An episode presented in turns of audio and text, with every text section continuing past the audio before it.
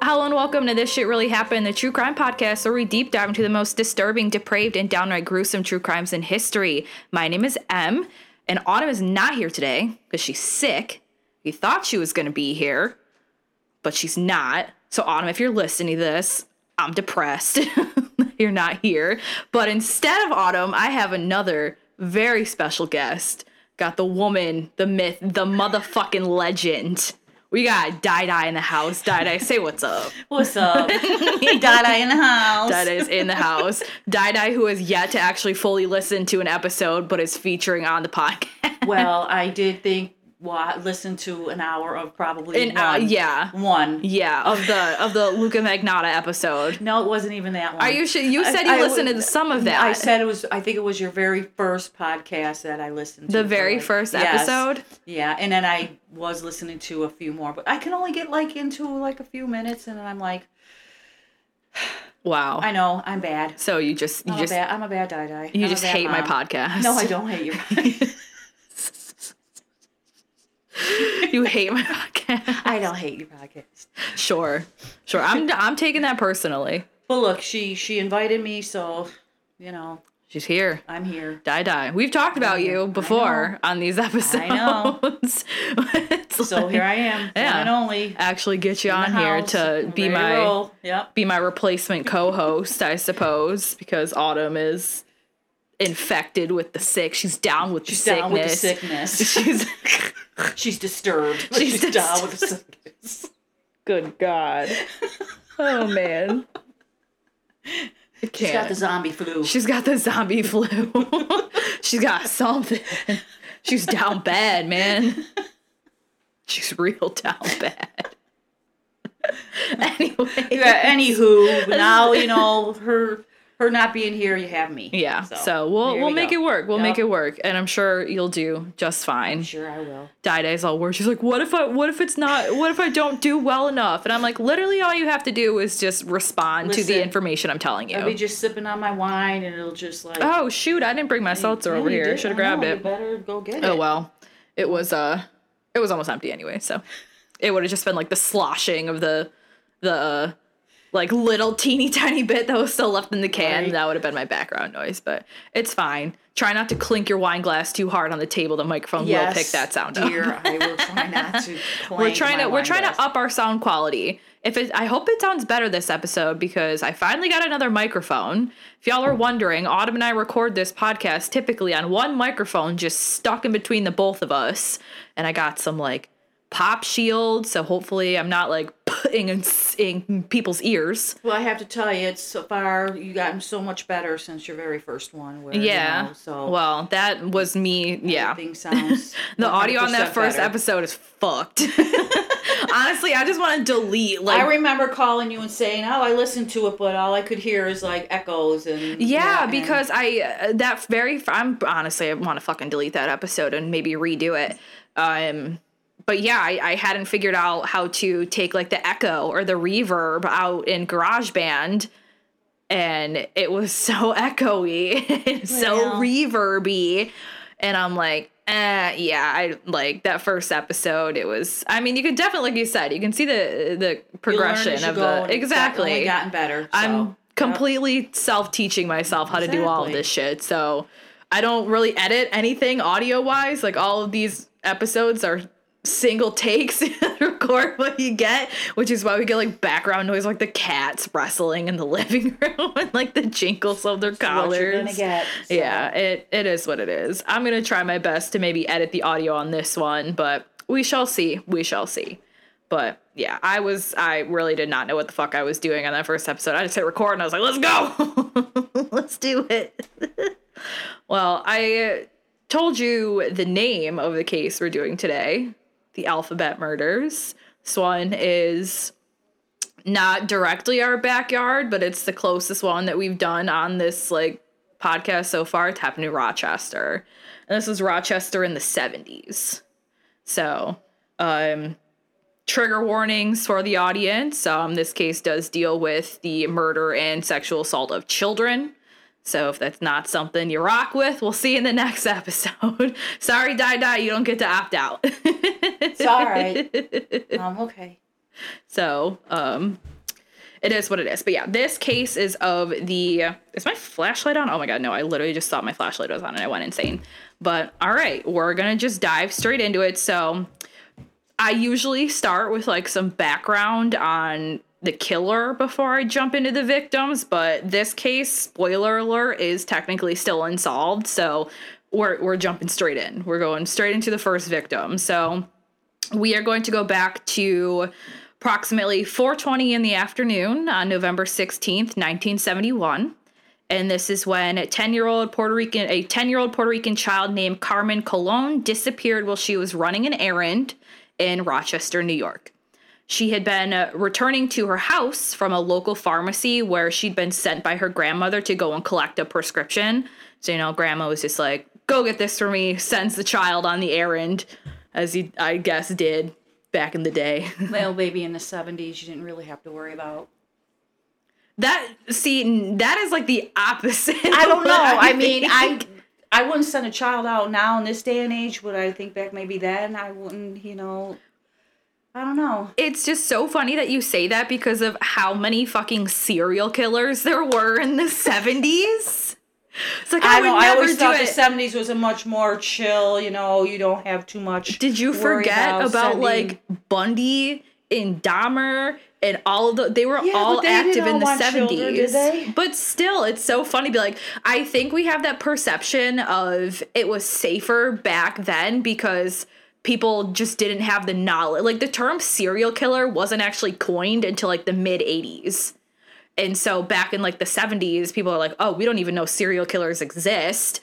And now it's like, "Oh shit, like you've seen all the true crime stuff. You can't go outside by yourself. What if you get murdered?" Yeah, but I can't say that I would have felt like worried if I sent you or somebody out. to, because it just you know. wasn't a thought that was in your brain because it wasn't thing that like people had knowledge of. Like, yeah, we fucking ran all the out. We were out till like real late at night, like in the summer, and like what was it? Yeah, like, but the- you were you were like right there. And we were also in our hometown, which That's is a very small town. It's not Rochester, but um, yeah, her grandmother sent her on this errand to just go pick up a prescription at their local pharmacy. She, Carmen, was often walked to the pharmacy by her grandfather if her grandma ever sent her on these sorts of errands. But this day, she like pleaded and begged with her grandmother to let her go by herself probably because she you know she's 10 and it's coming around the age where like i'm grown up i can do things by myself so she asked her grandmother to let her go by herself and her grandma said okay fine it's not too far away from the house you've run this errand for me before go ahead you can go by yourself so she gets to the pharmacy. Carmen gets to the pharmacy, and the pharmacist tells her that the prescription isn't ready yet. So Carmen leaves the pharmacy. And an eyewitness who was at the store the same time that Carmen was, she said that she saw Carmen leave the pharmacy and then just get into a random car that was parked nearby. Um, this was at 420. So she gets in that car and she's driven away. Less than an hour after that, motorists along Interstate 490, um, they would actually be the last people to see Carmen alive. Multiple police reports from these motorists said that the witnesses had seen a child frantically trying to flag down another vehicle. She was completely naked from the waist down and in obvious distress as she was running from a dark colored Ford Pinto. So she was spotted by a lot of people, um, but nobody intervened they called the police and they made a report about it, but literally nobody stopped and actually helped this child out who was naked from the waist down, running down the highway trying to flag cars down for help. yeah, but the fact that I don't know she gets into a car, somebody that she doesn't know. I mean, does you not the grandparents or whoever instill the fact that you don't Maybe not. it was- don't again, stranger and- danger wasn't really a thing. And I mean, she's a child, so who knows what this adult person might have said to her. And been like, oh, like I'm a friend of, you know, whoever, whatever. Like, I'll, or maybe there's like, well, I don't know how young, like, hitchhikers, because you hitchhiked back in the day, didn't you?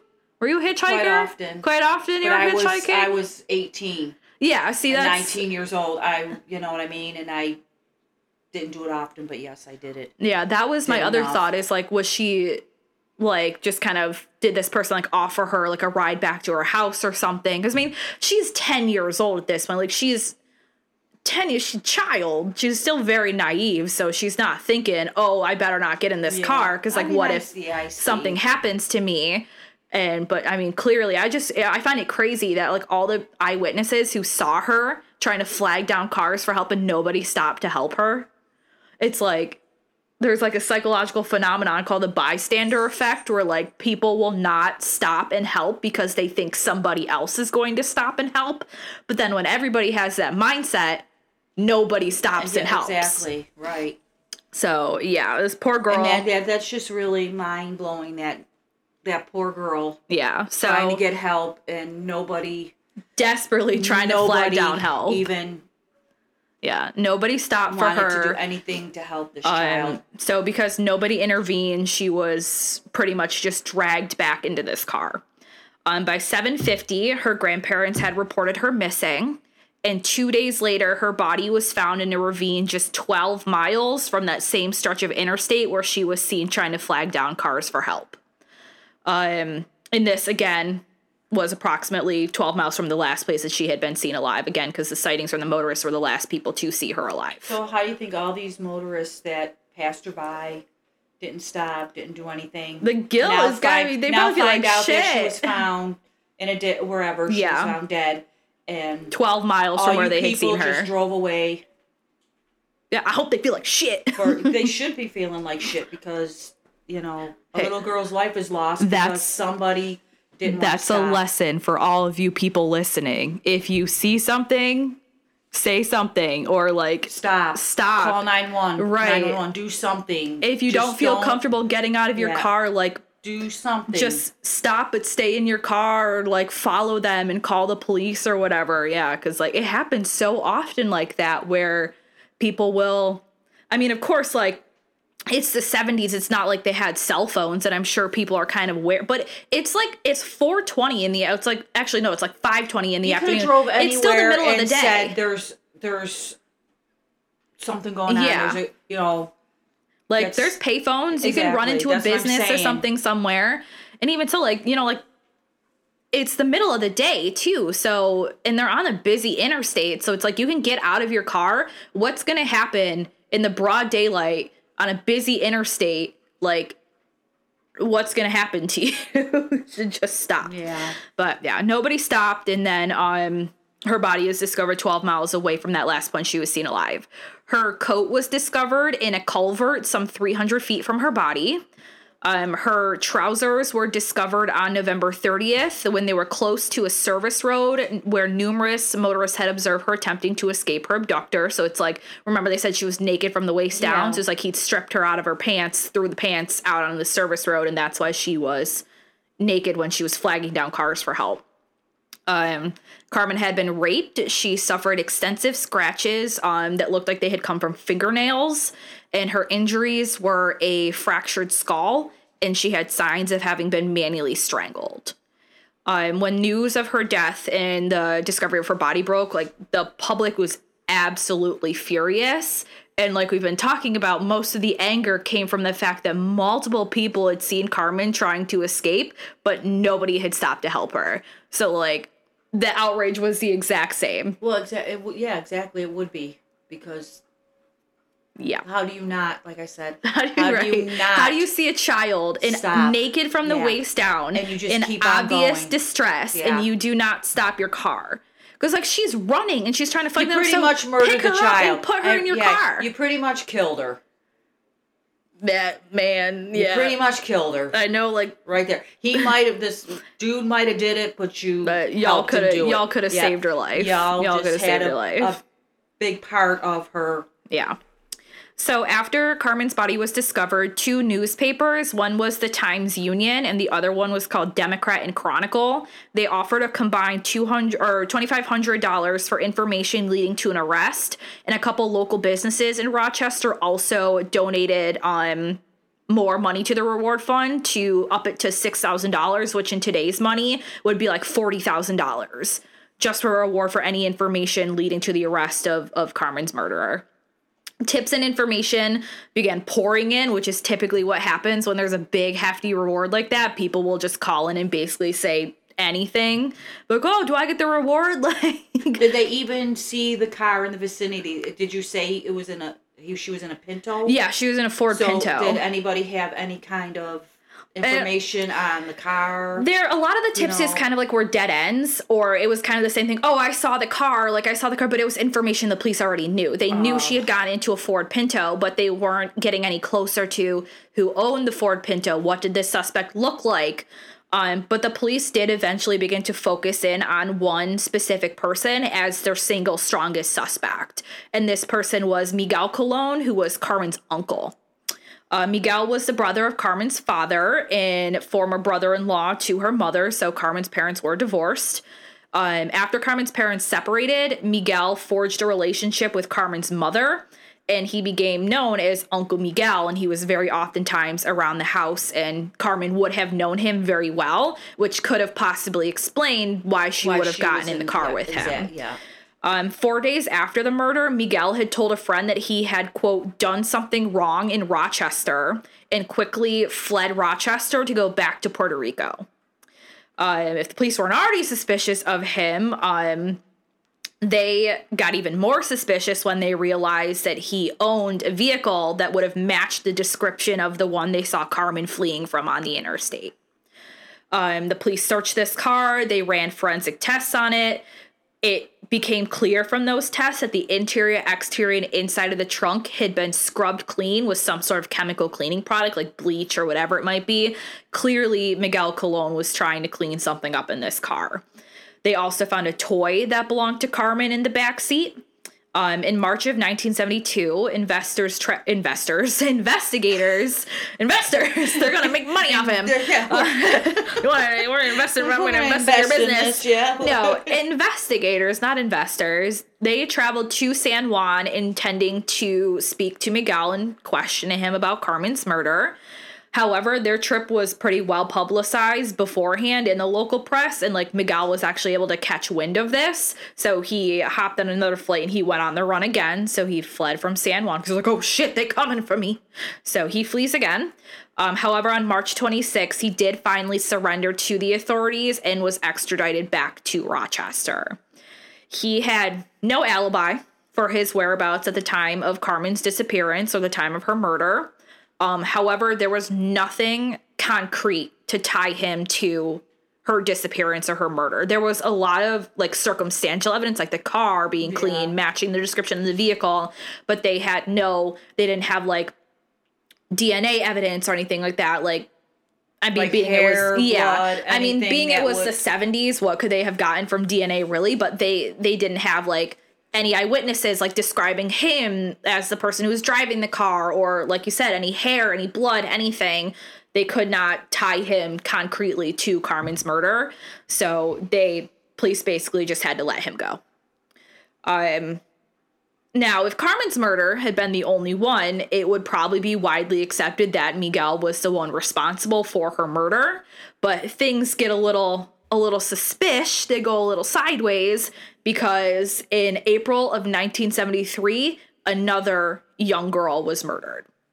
So this girl who was murdered, her name was Wanda Walkowicz. Um, she vanished in a very similar way to how Carmen had. So Wanda was running an errand, just like Carmen, on her way home. Um, in the most interesting part, too, the thing that really ties these together, why they're called the alphabet murders, is because all of the victims, their first and last names start with the same letter. So Carmen Colon, Wanda Oh, okay. And then there's a third victim who we'll get into after Wanda, whose name also starts first and last also starts with the same letter. So that's like the main connection between all these victims. Like, yeah, the way that they're um, abducted and murdered is very similar, but that was the thing that really sticks out when people know about this case is like, oh, that's really strange. Like, what are the coincidences that every single one of the victims had like a si- like a name like that? And are they all like within the same age? yes. The like uh Carmen was ten, right? Yeah. How, how old was Wanda? I think Wanda was a Wanda was a similar age. They were all very similar in age. So he liked Children. children. He yeah. liked yeah the young. Yeah. So on April 2nd, 1973, the errand that Wanda had been asked to run if she was going to a delicatessen on the east side of Rochester, that's kind of like a like a food shop, like a specialty food shop, you get like meat and eggs and dairy and bread and stuff. So she was going there to um grocery shop, basically, um, which she did oftentimes. So this was like Carmen, an errand that Rhonda Rhonda, oh my god, Wanda had run before. So Now, is this all in the same vicinity? Is this all within the same? yeah, it's it's like, Like- within the same couple like blocks in Rochester. And so yeah. people still felt safe after knowing what was going on with Carmen, and I mean, they. Pro- I mean, they're probably not thinking because and like you're gonna send your based on what the media was reporting about Carmen, though, people were convinced that it, it was Miguel Colon. that it was him. They just couldn't do anything about it because Yeah. obviously they had. So they felt probably that it was safe Right. and okay. and this is over a send a year after after Carmen because Carmen was murdered in 1971. And is Wanda 73. is 73. Yeah. So they're they're probably not thinking that they have the need to worry about it because it's like, oh wow, that's really sad and unfortunate, but it was her uncle who did it, so he's yeah, off. but nobody said. I mean, like you said concretely that it was him. Because Yeah. They, you know, but so like based on the circumstantial evidence because you know in like the the court of public opinion if they think somebody did it then they think somebody did it you know what i mean it's like oj he might have been found not guilty but we know he did it what what did they say? If the glove doesn't the glove fit, doesn't fit acquit. you must acquit You must yeah acquit, yeah. Y'all know he did it. Everybody yeah, knows. Everybody knows that he did it. Everybody knows that he did it. So it was it was the same thing here. Like just because the police hadn't been able to actually try Miguel Colon for this, um, and he was basically just let walk free. People were convinced, Yeah, like people he are did like, it. "Oh, it's been a year. Nothing's really been going on. Right. Nothing else is happening. It's okay." You know, Right, we can send We our can- kids out on their own again. out, and we don't have to worry. Well, obviously, Yeah, obviously, Obviously. mm, there's sickos yeah. out in this world. yep. So, according to the owner of the shop, Wanda had purchased the groceries she had been instructed to buy at approximately 5:15 p.m. before she had begun walking down Conkey Avenue on her way home. Wanda was reported missing by her mother Joyce at 8 p.m., and police immediately launched an intense search to locate Wanda. Almost 50 detectives searched several square miles of the terrain around her home, around the delicatessen, and areas around the Genesee River where she had been known to play. The searches failed to locate Wanda, although several neighborhood residents recalled observing Wanda walking down Avenue B with like these big bags of groceries that she's kind of like she's 10, oh, Yeah, 10 or 11. not- She's struggling to carry these groceries down and you the probably road. got some guy like, "Oh, exactly. you need help there. Exactly. I can help you. You know, Yeah. you can trust me. I'll help you. You know, you those look heavy. Yeah, you they look heavy. Like, let come me give you a on, ride I'll home. You like, a ride home. You know. Yeah. Yeah. So. So, I could um, see yeah, how she would have. where that was headed. Right. Yeah, Yeah, a hundred percent. exactly. And like You being a, a child, Yeah, she's not she's- thinking, oh, like This guy's so being really nice to me. He wants to exactly. He just wants to offer me a ride help me, home. you know, me, like this is my neighborhood. I feel safe here. Yeah. Like she's not thinking of the the they potential would dangers of Yeah, what know, could they're- happen. They're just trusting. Yeah, she's a kid. yeah, they're not like I'm not going to be hurt. You know. I Exactly. they're an adult. I would be safe. right. Yeah. Because what is it? It's like, oh, if you're lost, like go find an An ad- adult. Exactly. Yeah. So he's an adult. I have no reason exactly to be afraid of this person. So yeah, let's Exactly. jump in the car and then. Um, there were also three classmates of Wanda who had seen her bracing the bags against like a fence so that she could get a better grip on them. And as she was doing this, they saw a brown vehicle drive past her. Other witnesses say they saw her standing beside the open door of this brown car, perhaps accepting a ride home as her bags were heavy. And her last sighting was 0.2 miles away from her home. Like, well, she was literally, She literally, like, literally right like around the corner. Yeah. but she unfortunately never made it back home. And her fully clothed body was found by a police officer at 10:15 a.m. the following day. It was discarded at the base of a hillside along an access road to State Route 104 in Webster, approximately seven miles from Rochester, where she had gone missing from. The position of her body indicated that she had likely been thrown from a moving vehicle, with her body rolling down the embankment where she was found. Wanda had been raped by Carmen, how, or not by Carmen. Oh my Oh, god! no, oh no, my I god! she was raped by a dead person. Jesus Christ. I see dead people. My, irate by my fuck ups are getting so bad. I fumble my words all the It's time. all good. That one It's all good. She didn't Oh mean that. God. She didn't mean was that. She did not get raped by a dead. She, She got was raped by Carmen's ghost. Jesus Christ. She was raped like Carmen had been. However, the method of how Wanda was killed was a little bit different from how Carmen had been murdered. Um, the signs on Carmen's body showed that she had been manually strangled. Um, but with Wanda, it looked like she had been strangled from behind with somebody possibly like, using a belt wrapped around her neck. She also had defensive wounds all over her body, indicating that she had fought very valiantly against her attacker, but unfortunately, this is That a was a grown ass man. Yeah, She's she a child. no. Yeah, She's not going to be able to, to fight this person off. Yeah. trying- she trying 100% fought like hell to save her life. Yeah, which is so sad that she was fighting and fighting, but it's still, you know, it didn't help her out. Um, unlike Carmen 2, Wanda's body had been redressed after she was murdered. They were able to obtain some forensic evidence off of Wanda's body. Um, they recovered some semen samples along with strands of white cat fur. And this was a little strange because the Walkowiczes, they didn't own a cat. So the police were almost certain that this cat hair would have had to come from either the killer's clothing or the interior of their vehicle. These differences initially between Wanda and Carmen, it had investigators ruling out that Wanda and Carmen were connected because they were yes, very similar in certain ways, but also different in like the methodology of how they were murdered and how their bodies were treated after the, after their deaths. Um, once again, though, a reward was offered for information leading to the killer's arrest, with $10,000 offered this time. They set up a tip line. They got a few actually good tips this time around. Um, one of which was a pretty exciting lead suggesting that a girl matching Wanda's description had been pulled into a red car on Conkey Avenue around the time that she was seen on the street. In September of 1973, local television network WOKR announced plans to broadcast a televised reconstruction of Wanda's abduction and subsequent recovery of her body. Um, this 30 minute episode was broadcasted on October 21st, and it was accompanied by public appeals for witnesses to contact authorities if they had any information. So they were basically trying to do this reconstruction to see if it would like jog anybody's memory and, and produce some more tips. So, despite the lead about her getting into that car, though, and over 200 fresh tips following the televised reconstruction, Wanda's case quickly went cold. So, we now go to November 16th, 1973, when another young girl goes missing. This time it was 11 year old Michelle Maenza. Michelle had last been seen at 3:20 p.m. at the end of the school day with her classmates seeing her headed towards a shopping plaza where she intended to go retrieve a purse that her mother had left at a store earlier in the day. So again, just running an errand for her mother and in a place she's probably pretty familiar with because it was close to her school, close to where she lived. Um, just 10 minutes after Michelle arrived at the plaza, a witness saw her sitting beside a beige or tan car as they s- are sitting inside a beige or tan car as they sped away towards Webster Avenue. And it was said that Michelle was crying when this witness saw her.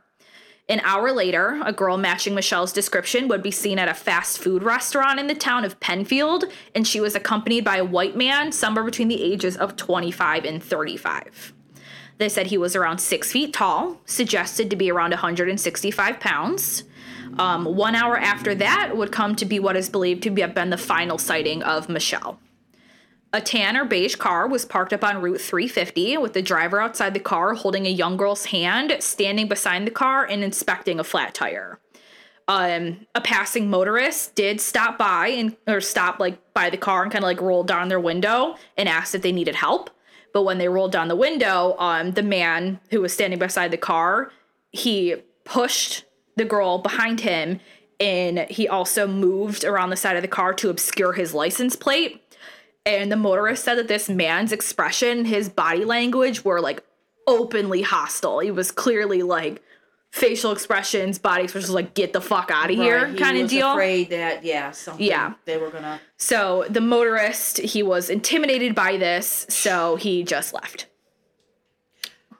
Yeah, it's But like the thing is, is if you feel like there's something if you feel like something is suspicious, it's, not- probably suspicious. need- yes, it's suspicious. You need to let somebody know Yeah. there's suspicious activity going on Yeah. because you just you feel it. It just like sucks all- that there weren't cell phones because if there had been cell phones, I know people probably think, oh, it's a pain in the ass to go and drive to a gas station, make a phone call, but you right, know what? but It's- you have it's, it's in what like the ten minutes that you take to say, "Oh, I just saw this car," like, and the car had a fucking flat tire. Yeah. Where's this dude gonna go? Exactly, a cop could have been up there in a matter Exactly. of minutes. Because It takes this you five minutes to you go to a phone. You get the cop a- out there. a they're flat not tire. right. You're not changing ten- your, yeah. your your tire in that short so of a time. Even so. if it, even if it didn't turn out that it wasn't suspicious, at least Right. I, that I would like that's Yeah. my prerogative. I Yeah, would I'm much like- rather be wrong Yeah, about it's better to something be- yeah. and call than have been I'd be like, right I'm not and sure. not called. I'm not sure if there's something weird going on here, but could you check it out? Right. Because I have a bad feeling About you know, all about this. Yeah. everything, the way he was acting, his demeanor. I It looks feel, um, suspicious. So It looks suspicious. No, seriously, like I would 110%. hiding her, obstructing the license plate, Yeah, like know, that alone is yeah, weird. like if that was just like a dad and his child, like, oh shit, we got a flat tire, like come out with me, we're gonna check it out. Why would he make all the attempts to obscure both the child and his license plate? Now was plate? she in the car still? No, she, was out- outside of the so, car. He was holding her hand, and they were standing outside the car looking at the flat she tire. Felt, I would, I would have to. she was probably scared too out of her, afraid to you yeah, know to, to run. to run or say something or Right. anything. Because she, to- she, I mean, in these He cases, a lot of the times, say anything, I'll kill, kill you. you." Exactly, but, exactly. you know, so anyways, you were going to be dead anyway. So you know what I mean. Yeah. So maybe he's she's just yeah because he Yeah. i mean we don't really know anything about what happened like when these girls were in in the vehicles because there's never been anybody who's if you, confessed you or been convicted. saying if you say a word, I'll go. I'll Yeah, kill, you're shutting I'll the kill fuck your up. family. I'll kill your mom. I'll you're kill your shutting dad. the fuck up Shut the fuck up, or I'm gonna go and I'm gonna kill your family. You Yeah. I mean, and this little eleven year old, ten year old, whatever. yeah she's, she's like, probably yeah, scared she's out of her fucking mind mm. honestly even now in my 26 year old age if somebody kidnapped me and said if you try to run i'm gonna murder your entire family i'd be like well shit Right.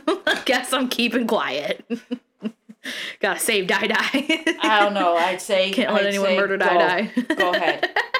fucking kill. Fucking kill. Just Kill my family. Just let me go. Go. Yeah, fine. Mur- Uh, call them on Yeah. their bluff. Yeah, Like, exactly. do Yeah, it. You uh, won't. Yeah, You yeah, won't. You're 26. Yeah, I'm uh, calling you on your bluff, motherfucker. Go kill him. Yeah, I'd like to see you fucking kill him, asshole. Do it. I dare you. Go now. I dare you. Leave me here and go. Kill my family. Like, get fucked, asshole. Do it. I'll get my You cell won't. phone now. Oh my god.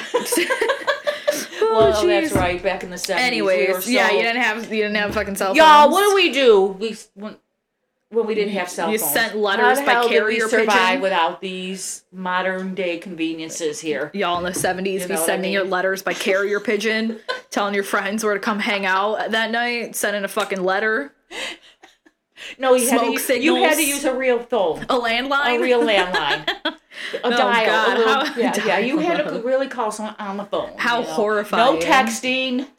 You know, How horrifying to actually have to call somebody. I lived that life. I was a '70s girl. I mean, I, remember because. I have also lived that life because, mind you, I was born in the generation where when we were kids, we had landlines. We didn't have cell phones. Like if I wanted like to call up one of my friends, like whenever we want to go over to like Colin and Abby's house, we called their asses up Exactly because because we didn't have cell phones. these, so yeah. I knew a little bit what it was like. I was I was part of that last generation that still had that because after that, like anybody in the younger generation for me, there had cell phones by then. So it was always like send them a text. So like people don't know. Like nowadays, I've seen it like because you know like if you say like if I tell you to show me like mine being on the phone with somebody, what do you do?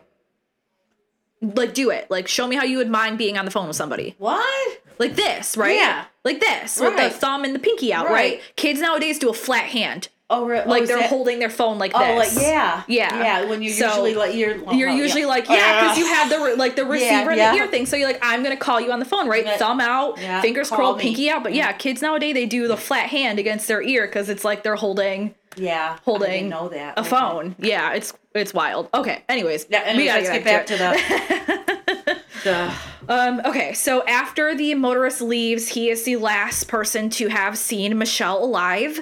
and her fully clothed body would be discovered at 10:30 a.m. on November 28th, lying face down in a ditch alongside a rural road in Macedon, approximately 15 miles from where she had been last seen. Her autopsy revealed that in addition to receiving extensive blunt force trauma to her body, Michelle had been raped, then strangled to death from behind with a ligature, possibly a thin rope. So exact same is Wanda. So without a doubt, Wanda and Michelle are connected. Carmen is still kind of the one that's a little up in the air, but undisputed, Wanda and Michelle Yeah, everything could be said. were murdered by the so same person. Yeah. It's yeah. exact MO. Exact exact- MO. yeah. They also found numerous strands of white cat fur on her body. And they had leaf samples matching the foliage where her body was discovered, were recovered from within one of her clenched hands, indicating she had likely been strangled to death at or near the location where she was found. Um, investigators were able to retrieve a partial palm print from her neck and traces of semen upon her body in underwear. A forensic analysis of the semen samples determined that she had been raped by a single individual.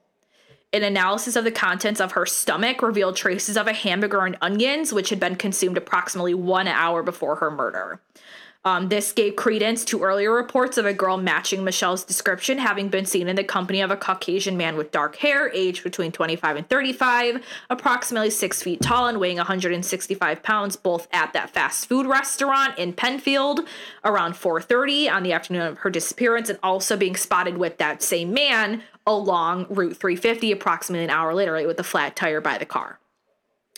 So uh, the funerals of Carmen, Wanda, and Michelle, um, they were all laid to rest in Rochester's Holy Sepulchre Cemetery.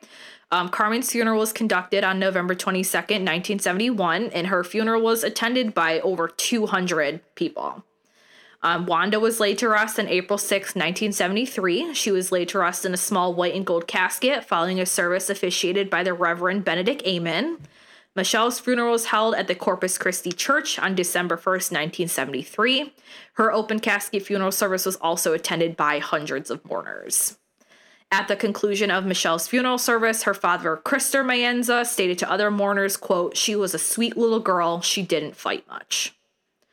So obviously the police are launching huge, massive investigations into now within three years, three deaths of three little girls. And Wanda and and Michelle were within the same year. They were both in 1973. Right. So, following the murder of Michelle, investigators released a composite drawing of the individual seen with her. Um, they also installed a telephone hotline exclusively devoted to the manhunt for this perpetrator, whom they strongly suspected had committed all three murders. Although these efforts resulted in numerous calls from the public, no credible suspect was located. Each child had a lot of similarities, so that's why they think that they this is how they're connecting the dots because yes, Carmen's was a little different, but she was the first. So you know, like with serial killers, as they do it more, they get more confident. They get a little bit more like methodological. Is that even a word? Meth, method, Method- method- method, methodolo- methodologic? I don't know. I don't think so. But they, they, Methodical. methodical. Thank you. Methodical. Thank you.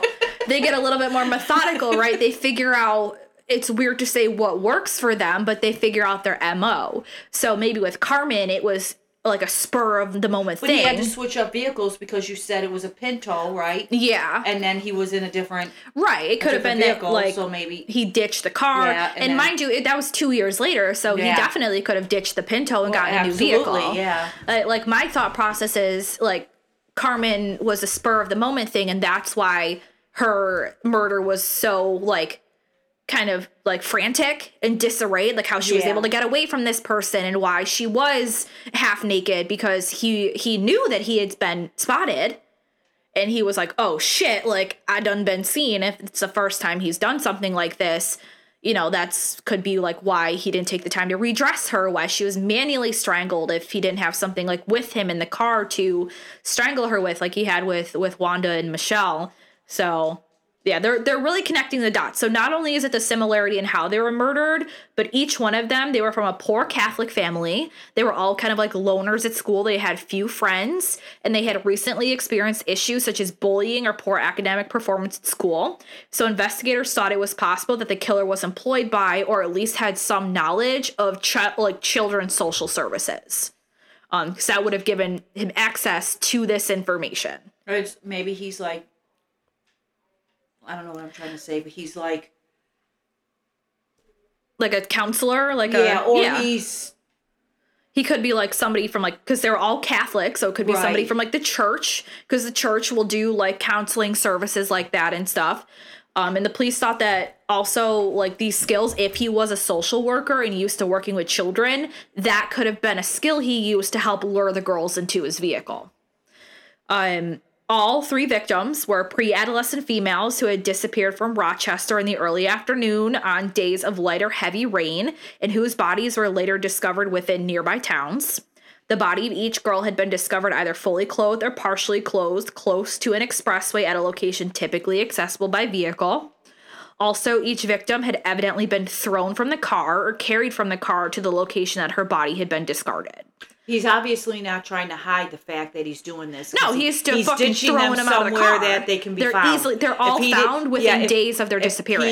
He wanted them not to be found. He would've would've- hid them. He would have Yeah. buried them, hid them, or did something. Right. He, he obviously was.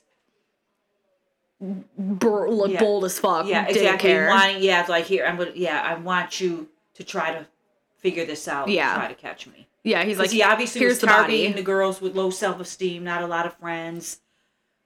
Yeah, he was know, picking. He was know, ones picking that are going to be.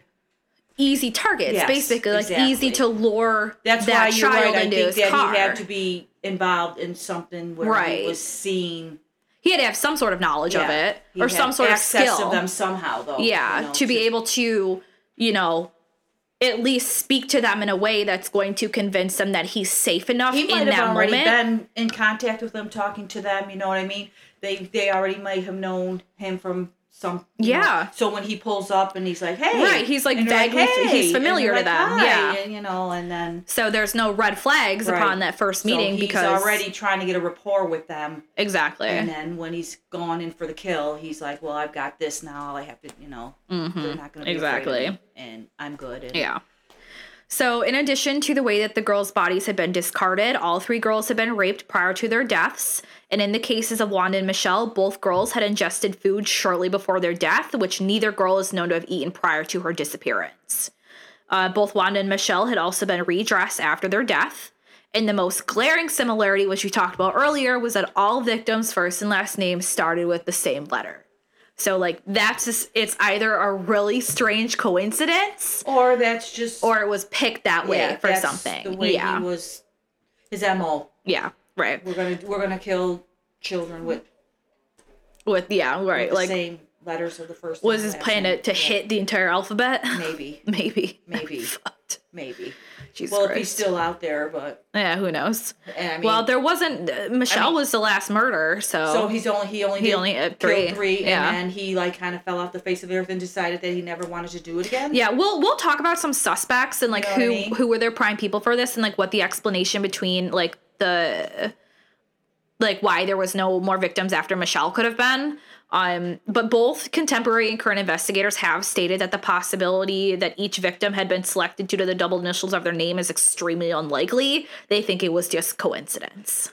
Yeah, but how do you just not do it anymore? How do you just decide? I don't know. It's either like he got like he like left the area, he, like got like was because you'll see like with a lot of like well-known serial killers if they have um a gap in their active periods um like we can look at like uh BTK like he had a huge gap in his his murders because he was um getting married.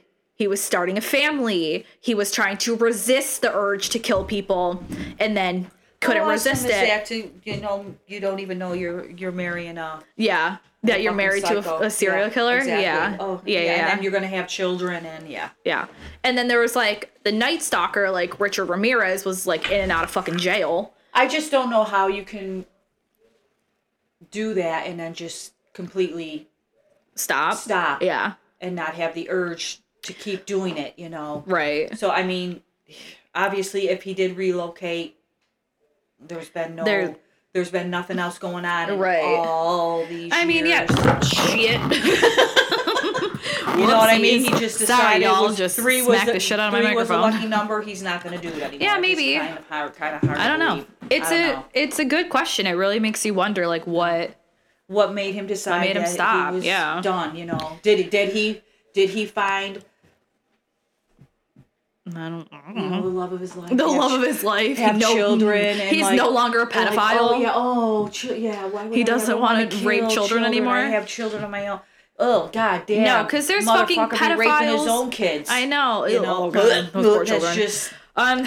Anyways, the reason behind why the police think it was coincidence is because for an offender to pre-select his victims for the sole reason that they had names starting with the same letter, this would likely involve stalking his victims over an extensive period of time, thus increasing his risk of being noticed. But again, it's kind of like that theory we were talking about. If he's a member of the church, if he's a counselor at their school, he can see them every single day and it's not or if he works for like child protection services if he's got files on all these girls all he has to do is looking through their database and boom boom boom find children in the area that have first and last name starting with the same letter so if he was like they thought part of like social services he would have easy access to that kind of information but who knows please no, he the experts just wanted to be known. He probably wanted to be known as a certain type of serial killer. Yeah. So if he's like, oh, same letters. right that's name, my that's my mo The, ABC. Mm-hmm. my, you know what I mean? Bec- yeah I don't know. Um, furthermore, some investigators believe that although the murders of Wanda and Michelle may have been committed by the same individual, the overall modus operandi of the murder of Carmen Colon strongly indicates her murder had been committed by an individual known and possibly related to her, as opposed to a stranger who abducted her by force. So, yeah, people go back and forth about that. Like, there's some people who fully believe all three are connected and were done by the same person, and then there's people obviously who believe that Carmen was a one-off and Wanda and Michelle were done by the same person. Right. So we'll go into suspects now. So I already talked about Miguel Colon and how he was a suspect in Carmen's murder, so I'm not going to go into that anymore. Um, just to say that he was not considered a suspect for the murders of Wanda and Michelle, as he was not even living in the United States at the time of their abductions. One individual considered a strong suspect in the Alphabet murders is a 25 year old Rochester firefighter named Dennis Termini, or he would have been 25 years old at the time of their disappearance. He's not 25 years old now. I mean, obviously, this is, this is the 70s, but I feel like I had to clarify that. So he would have been 25 years old at the time, which would fit within that age range of the 25 to 35 year old man that they saw um, with with um, Michelle. So Termini was a prolific serial offender known as the garage rapist, who is known to have committed a minimum of 14 rapes of teenage girls and young women between 1971 and 1973. He is also known to have owned a beige vehicle, similar in description to the vehicle observed by several eyewitnesses to the girls' abductions. He is also known to have lived at an address on Box Street, an address close to the area that Michelle Maenza was last seen alive. Um, five weeks after the death of the final victim of the Alphabet murders, Michelle, on January 1st, 1974, um, Termini is known to have attempted to abduct a teenage girl at gunpoint, although he fled the scene when the teenager just straight up refused to stop screaming. Oh, Bub! Bubby's coming to say hi. Yeah, it was just molesting my ankle again. I feel like I need to clarify that. you gotta know that this cat that. loves. Yeah. And it's so weird. He Bubby loves Dai Dai's feet and ankles, and she's the only one that he does that to. Cause you're weird. You're a weird guy, Bub. I get I get hugs around the ankles. I get He's- licks. He's I get such yeah. a weirdo. he will literally just send my shoes if I'm not wearing them, whatever it is. He's really strange. But yeah, Bubby has a foot fetish for Dai Dai's feet. Um, anyways, Anywho, so yeah, this this uh, teenage girl who was another potential victim of Termini, she literally like he didn't abduct her just because she wouldn't stop screaming. Well, that's what you need to do. You need to scream your full head off. Just That's what you do. Literally just be- scream your fucking head off. Be so inconvenient yes. that they don't want to. exactly. Be so you. obnoxious and whatever you need to do. Literally. And Just yeah, literally What- make uh, them yeah. not want Yeah, to be so say- inconvenient that they can't bear to, exactly. to live. That That's so girl knew what she was Yeah, doing. so she literally just screamed her fucking head off, yeah. and he's like, mm, "That's that's too much work. I'm not doing that." You're drawing too much attention. Yeah, Uh, I'm- I'm exactly, here, exactly. Um, shortly thereafter, he. All you ladies out there, remember that. Uh, yeah, right. That's life advice. Scream your fucking Um, shortly thereafter, Termini abducted another potential victim, although on this occasion he was pursued by police, culminating in Termini committing suicide by shooting himself in the head. So that could be an explanation as to why it stopped at Michelle. He was dead. Right. If if in in fact that he was If it was him, if it was yeah. him, you know what I mean? Though it, the one thing that kind of knocks me off this is his typical age range was older than He wanted the he went after a- like yeah, teenagers. Yeah, he didn't want yeah. a 10, 11 year old. He Right. wanted 14, 15, whatever. So Um, yeah. So also a subsequent forensic examination of Termini's vehicle did reveal traces of white cat fur on the upholstery. well, he had cat. Yeah, cat. He had cat. Um, in January of 2007, Termini's body was exhumed to obtain a DNA sample for comparison with the semen samples recovered from Wanda's body. The results of this test confirmed Termini was not responsible for her murder. However, no physical evidence retrieved from the bodies of Colon or Maenza exists for comparison with Termini's DNA. So the only one they were able to rule out was Wanda. Another suspect in the Alphabet murders is serial killer Kenneth Bianchi, who at the time of the murders worked as an ice cream vendor in Rochester. So he's one half of the um, Hillside Stranglers, which they were active in California in the 70s and they were gnarly. I think I'm going to do an episode just on Oh, yeah. them. But he did live in Rochester prior to moving to California. He was known to have worked at locations close to the first two murder scenes. Um, Bianchi had relocated from Rochester to Los Angeles in January of 1976, so that could be an explanation on why there was no murders after Michelle. Um, between 1977 and 1978, he and his cousin, Angelo Buono Jr., committed the Hillside Strangler murders of 10 girls and young women between the ages of 12 and 28. So the girls could have fit in his preferred victim pool age. Um, Bianchi had never been charged for the alphabet murders, and he has denied any involvement in them. He had also attempted many times to have investigators officially clear him of any suspicion in those murders, um, but they never have cleared him. And he was also known to drive a car that matched the description of one seen at one of the abduction sites while he lived in Rochester. So he's never admitted anything to it, um, which I guess is like a little odd. Like if he would have done it, I think he would have copped to it because he copped to all the Hillside Strangler murders. Yeah, why would he not? Yeah, Right. You're right. Why would he? Like you're you're Not- never getting out of prison. You're going Yeah, you as well. unless but I mean their victim pool was 12 to 28 and I mean the only Carter. Oh yeah, the only possible thing I could think of is he didn't want to be seen as a child rapist in prison because we all know what We happens know to child rapists in prison. Dahmer. Dom, right? Oh my Dahmer. yeah. No, Yeah, just like in all know what general. happens, Yeah, yeah, you don't do You don't well as a child rapist or a child murderer in prison. But I mean, copping to the Hillside Strangler murderers, their youngest victim was 12, so he still has that on him. But I'm yeah. if I'm remembering right about what I know from this, Bianchi pinned a lot of the Hillside Strangler murders on his cousin, on Angelo Buono, instead of he was like, Oh, I didn't do any of this. I was just along for the ride. So maybe that's why he wouldn't have because he he confessed without like actually confessing. He basically said, Well, I was there and I can give you all the deets on what happened so you can, you know, take my But cousin down for right, not saying that he actually did anything. Right. So it's it's food for thought because again he lived nearby. He worked at an ice cream truck which if the girls visited that they could have known him or been familiar with him. He drove a car that matched the car's description so who knows? Um moving on to another suspect. In april 2011 a 77 year old named joseph naso was arrested in reno nevada for the murders of four women in california committed between 1977 and 1994 all of whom are believed to have been sex workers and each of whose surname began with the same letter as that of her first Oh, name Um, Naso was a New York native who lived in Rochester during the early 1970s and who was known to have regularly traveled between New York and California. Initially described by authorities as a person of interest in the alphabet murders, DNA testing has confirmed Naso's DNA is not a match to the semen samples recovered from the body of Wanda Walkowicz. Naso was brought to trial on June 18th, 2013. He was charged with the murders. Um, they call them the California alphabet murders that he committed. Um, he was unanimously convicted of each of those murders, and on November 22nd, 2013, Naso was formally sentenced to death. So weird coincidence that he also murdered four women whose names started with the same Right, letter. yeah, right. But his DNA wasn't a match Wasn't a to match. what they found. It's almost like they're copycatting. Yeah, it's That's weird. what I'm kind of thinking. You know, they're like, they're not the same.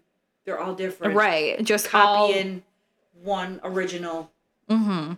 all different suspects, Yes. just with with the Similar same, MOs, yeah. exactly. yeah, Which is really fucked up because you know then you're on a wild goose chase because you got right. A whole bunch of people bunch of committing people doing murders in the exact same way. Yeah.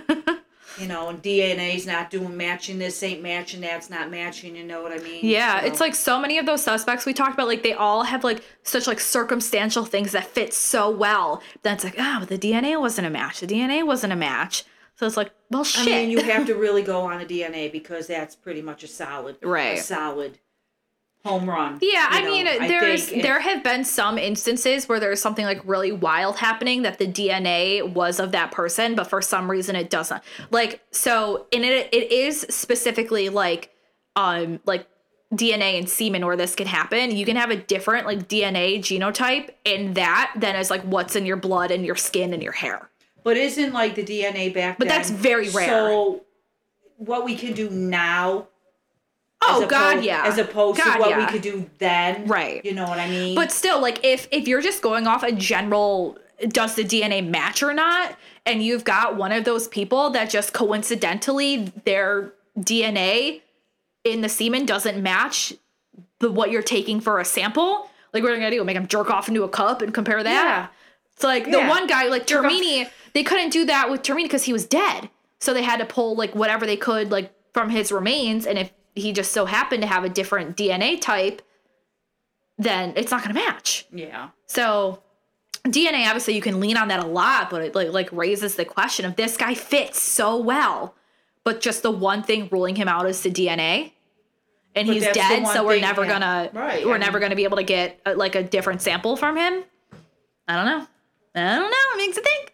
Um, okay, so we're going to talk a little bit now about the aftermath of the murders. Going back to 1995, Carmen Colon's mother made her first public statement regarding the murder of her daughter. In this interview, granted to Democrat and Chronicle reporter Jack Jones, Guillermina Colon stated that although she had lived her entire life in poverty, if she could have one thing before her own death, it would not be wealth, but knowing who murdered her daughter. She stated, quote, If I could die knowing who killed my Carmen Carmencita, I would die more peacefully than I have lived. It is the only thing I want in my life to know that this person had to pay for the terrible things he did to my little girl. If the person who did this could have any compassion, he would see the pain and suffering the families of these little girls have gone through for all this time. The Democrat and Chronicle newspaper published a series of articles focusing upon the ongoing police investigation into the alphabet murders in 2009, appealing again for public information with new possible revelations to be used in helping close the case. Um, these articles resulted in the Rochester Police Department receiving approximately 20 new leads of inquiry. Although all leads received were pursued, none resulted in the apprehension and conviction of the perpetrators. Um, there have been new recent revelations in this case, like as of this year. Um, and actually surfaced on TikTok, funnily enough. Oh wow. So, Alex Ortiz, a 21 year old Rochester resident, she believes that her grandfather may have been the Rochester alphabet killer. Um, Wanda Walkowicz's murder is the one that she like most fully believes that her grandfather may have committed and she like on this TikTok basically went through and like listed all of her reasons why she thinks that he was the one who committed the murder. Um, she originally made a viral TikTok explaining those reasons. The first being that her grandfather knew Wanda. Um, beyond just knowing Wanda, her grandfather may have owned or worked at a grocery store on Conkey Avenue, which was the one that she was walking down when she was abducted. Um, her grandfather also saw and spoke to Wanda on the same day she disappeared. Um, Ortiz also believes it's possible that her grandfather's store may have been the one where Wanda was shopping and got her groceries. Eyewitnesses said they saw Wanda conversing with the driver of a brown vehicle, and Ortiz said her grandfather may have had a brown vehicle at the time. Um, regarding the cat hair that was found on Wanda's body, Ortiz stated, quote, all the victims had cat hair and he never owned cats, but there were cats kept at the store that he either worked at or owned. So that could have like you know how cat hair be. Oh, I, yeah. Well, yeah, I do. Carter, Bird, and Ralph don't live at your house, but I guarantee you their their Oh hair yeah, I'm is gonna at your I'm house. gonna wa- I'll be home tonight with I got the loaf on yeah, right now. you got so, Carter on her. so I'll be covered in cat hair. So Yeah. I know I know what it's So like. it I makes sense. a cat life. Yeah, I, I know. it could make sense. Like she's yeah. saying, if if like he her grandfather might not have owned a cat himself, but if there was a white cat in the store, he's definitely gonna Well, be carrying white cat hair on be him. Transfer, yeah. hundred percent, hundred percent. Um, Ortiz's grandfather was reportedly going around town telling people that the body found in Webster was Wanda. He was also the first person to offer to add reward money to that pot that the um that was a like the original twenty five hundred dollars that was offered. Um, or was that no? That wasn't one of those. I forget who that was, but he was offering more But money. Isn't that like? the little sus. I mean, you know you did it, but then you're gonna put But money toward, that's- toward a reward. that's Does like- that, that does that make that's you feel like better why- for what you did? That's By- in like the same vein of why killers go back to the scene of where they like murdered and them. And why There's- there's, know what I like- mean? they'll be right in there's- the crowd watching. There's all this killers who go down. to their victims' funerals and like Yeah. openly mourn over them. So just- it could have been just him being like, "Oh no, that poor girl," and offering money, and he's the one who killed her. Is he trying um, to repent? Trying to Maybe, you know, feel, maybe. You know, but I mean, he, remorse for what he did. Who knows? uh, who knows? Um, Ortiz also believes her grandfather resembles the police sketch from the few times that she had seen him. Um, the rumor that Ortiz's grandfather may have been the alphabet killer had actually been circulating in her family for a long time before she made this TikTok. After he died in December of 2022, this is when her family began to really investigate and really put the pieces together. Her aunt is the one who contacted the investigator leading, like, because their cases are all still open, they're unsolved. Yeah. So her aunt contacted the investigator in charge of Wanda's case, um, giving all the information that they had, like all the connections, photos of their grandfather, you know, information they had about him owning that store. Um, they gave all this information over, and then investigators also took a DNA sample from Ortiz's oldest aunt, since they still have the DNA sample from Wanda's case. Um, and as of right now, it's still being tested. They're still running a test because, like, DNA testing is not like you send in the DNA and you get it the next day. It can take months, months to get the DNA results back. So right now, those samples are being tested. So if the DNA sample matches, which we probably won't know for months, um, Ortiz, like herself, has said that she doesn't think it's going to affect her very much if her grandfather does turn out to be the one that murdered Wanda. But she does say that she hopes it will help bring some of their families a little These- bit of closure. These, these families want closure. Yeah, they have what I mean? nothing. All these years, and they're These no parents have passed finding- away without Yeah, ever knowing what happened to their ever knowing- kids. Yeah. exactly. You know, So- I can understand. You know, Yeah. the how they're. Right. She's just hoping that if it matches. I've never gone through it, but Right. you need you know closure. You need to know Exactly. Like you're You never like you're never going to get over the tragedy of what happened, but at least you know that the person who did that to them is going to you know, be brought to justice and that you're going to receive some sort of of justice for the murder of your Yeah, child. absolutely. So, yeah, to this day, the case of the alphabet murders remains unsolved. It is still That's Still open, crazy. And, you know, dear listeners, if you have any information or any tips that could lead to the apprehension or the discovery of who committed these murders, contact the Rochester Police Department if you maybe know anything I'm about sure it. they still you got any suspicious family members. than happy to take any information. Oh, absolutely. have. You know, these families need need closure. They need peace. They need They need they something. need to know. Yeah. you know what I mean. So contact the Rochester Police Department if you got any suspicious grandparents. The Rasha Shah. Rasha. Oh, don't let him on the table. Oh, wiggy loaf. Oh man. Yeah, Well, yeah, because I'm sure any information you may have will yeah, will be very helpful. be very helpful. Um, yeah, I'm I'm excited to see what comes of the uh the when they get the DNA results back from Oh, Alexis. Ortiz's uh, grandfather. Yeah, not much that can do now. I mean, he's I mean, yeah, but it, again, But it's like still said, just it's- nice it's to know, right? It's just closure. peace of mind for the family. Yeah. So. And I, you know, as far as the other two, it's just sad that you know they right never. but it's it's like because i honestly i honestly like i don't know i really don't know if i think they're all connected i because i know we were talking about That's like why I'm thinking they were they're just random. I if, if I know, anything if anything do- you know, being copycats. if anything wanda and michelle were committed by the same person and carmen was definitely had to been like you said, family. yeah i think it Miguel, honestly yeah. like if anything i think it, it was her uncle and it's that too they bad were that they can't. They can't like get more on him. I know. also I think he um he he's Is also he- dead. Is he dead? Yeah, I think he uh, from what I was I didn't really put much of that in this episode obviously, but when I was doing 70s, research, he died so he died in like a shootout with the police. Yeah, well- Michelle Colon did. So if he did it again, he's fucking dead. We're never going to know. Um but yeah, that was the case of the alphabet murders. You did good. Thanks. I'm about ready to like. I know. Zonk out. I know. It's Dida's bedtime. It is uh, that Diana's got to be up early tomorrow to go to But work. oh, I had fun. I did this. Yeah, this- no, yeah, I think you really yeah. had a lot of like insightful. It's kind of nice. Like it was nice to have you on for this one because you were alive in the seventies, and so you kind of have like a frame of reference for what it was like, you know, in the I, seventies. yeah, that was my jam. The '70s. I was like, yeah. Dinah was hitchhiking. Oh. Dinah was up to some shit. Yeah, we'll get we'll get to that story. The you know the the, the boat incident. Oh my god, yeah. If, almost- if you if yeah, you come I- on yeah, if you come on with died, us another time, but- we'll have you just open up with But that yeah, story. I was a '70s girl, '80s girl. Oh yeah. Oh, it was wild. But I mean, I had I I didn't mind. I never worried about hitchhiking by myself in the middle of the night down the streets of Buffalo. Yeah, you no, know what people I mean? did it, and that's You how y'all I got mean? fucking murdered. I would walk miles home I know. just by myself. I you know, and know. you just don't think you would that get on anything boats is with strange men. yeah, gonna happen. You just don't think because it's not supposed Yeah, to. Yeah. See, um, know my I mean? brain is not wired like that anymore. Literally, Lucas and I were driving home one night, and we were on like West Creek Road, and he, who is calling you? Don't answer it. We're recording, I can't talk right now. What do you need? Amanda. We're recording a podcast. You We're- got to go away. Never mind. We're- We're, gonna we're- stop over. We're I'm at your sister's. We're Okay, recording hang a up- hang up the phone. I gotta go. Oh, okay. I'm in Lockport. Okay. okay. Love you. bye. Bye.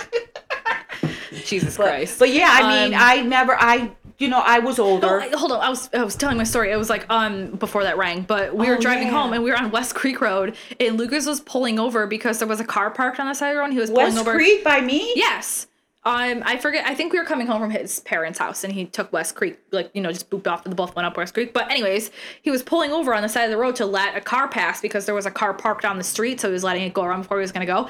And I shit you not, my first thought with Lucas was, "Am I gonna get murdered right now?" I know, and I told him that. He's like, And "What on West fuck?" Creek and Burt or Newfane. By yeah. Lucas. Yeah. Yeah.